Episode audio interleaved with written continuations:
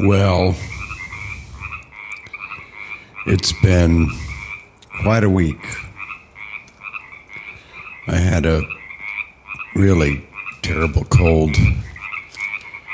And today's the first day I've started feeling kind of back to normal again.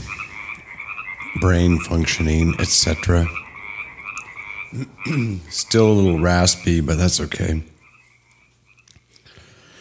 I didn't do anything. I mostly slept for 3 days and then kind of got up a little bit yesterday. And today was almost a normal day. I had coffee this morning. It was great. I've been,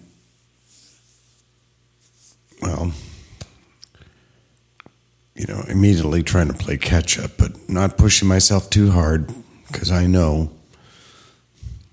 what can happen if you.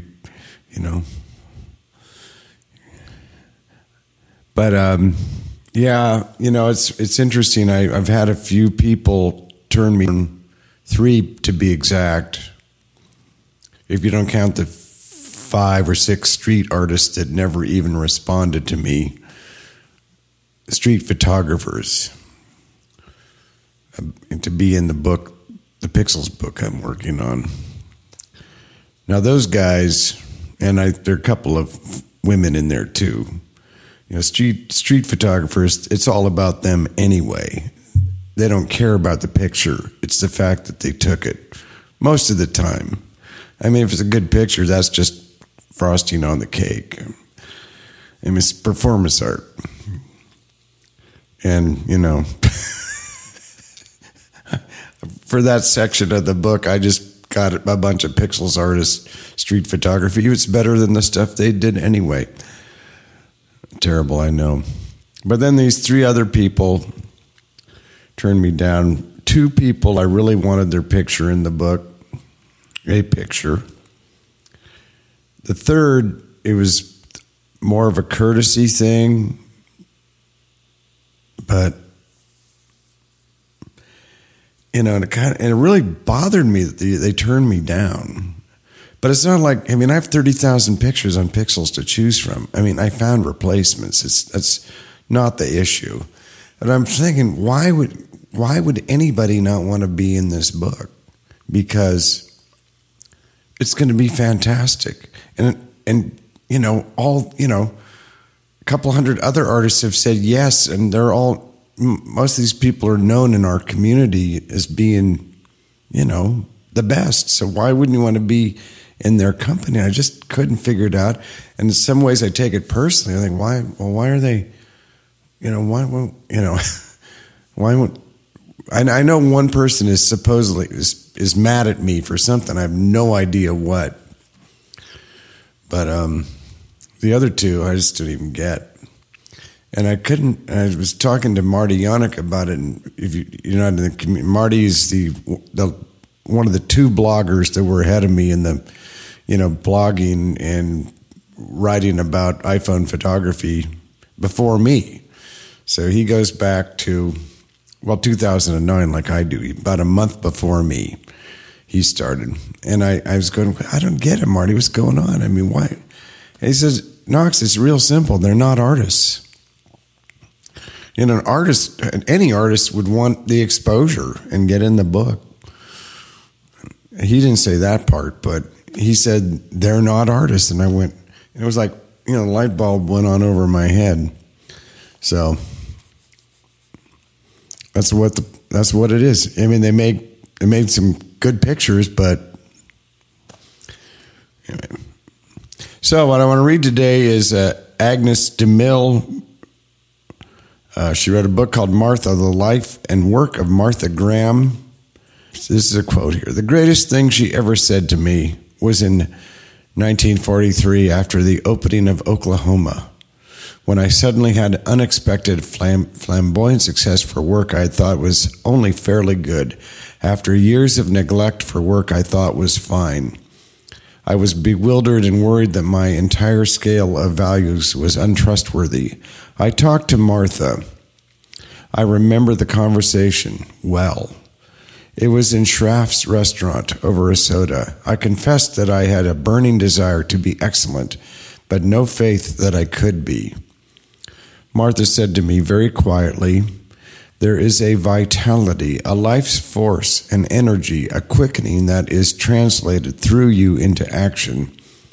And because there is only one of you in all of time, this expression is unique. And if you block it, it will never exist through any other medium, and it will be lost. The world will not have it.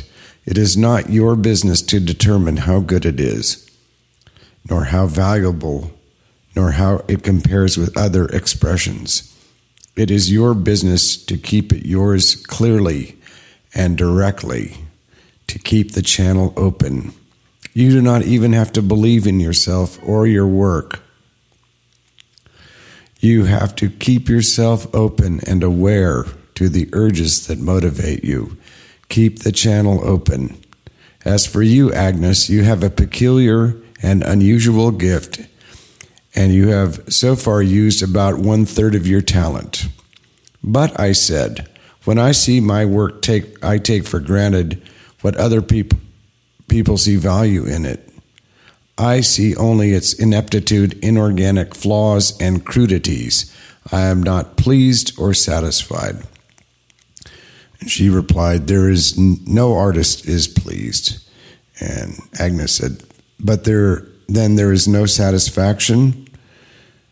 And she replied, "No satisfaction whatsoever. At any time," she cried out passionately, "there is only a queer divine dissatisfaction, a blessed unrest that keeps us marching and makes us more alive than the others." So,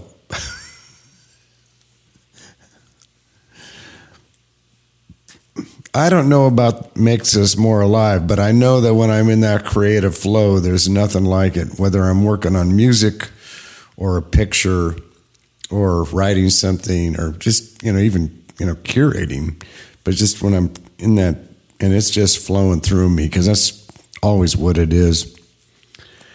And I should read this every morning when I start my day. I can't stand affirmations. I don't like motivational posters.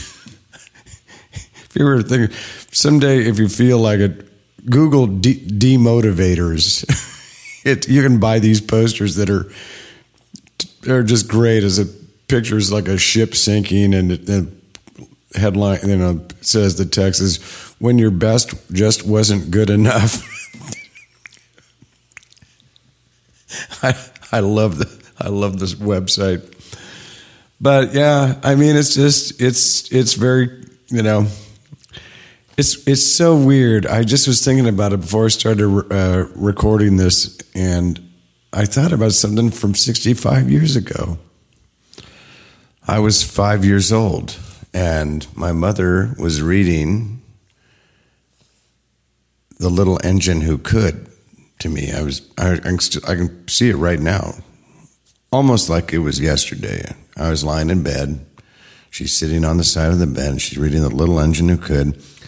And I remember thinking, well, that applies to other people, not me. And I don't know where a 5-year-old gets a thought like that. I guess everybody has a committee in their head to one degree or another. And I wonder if maybe, like Martha Graham was talking about, or Agnes was talking about, we're never satisfied, or wondered if we're going to measure up. But it's just funny that just popped in my head. And what does that have to do with keeping the channel open? Well, I think everything. I think it's our duty to keep the channel open, and despite what any little voices in the on the committee are saying in your head. And when I was a kid, I was always building stuff. I'd be working on my bike, making some kind of weird bicycle thing, or building a coaster, or whatever, a tree fort, and always something. And then you know, when I got a little older, it was all music, poetry. Used to do a lot of drawing and, you know, nonstop. I mean, and then, you know, of course, in my 20s, the party life took over for a while. And, you know, when I came out of that when I was 40, you know, and got back into music full bore, you know, 16 hours a day. It was, I mean, I wasn't even thinking about anything but opening that channel back up. And it really had to be opened back up after all the years of the alcohol and other, you know, additives. So yeah, keep the channel open. It's something, like I say, I think I should read that first thing every morning.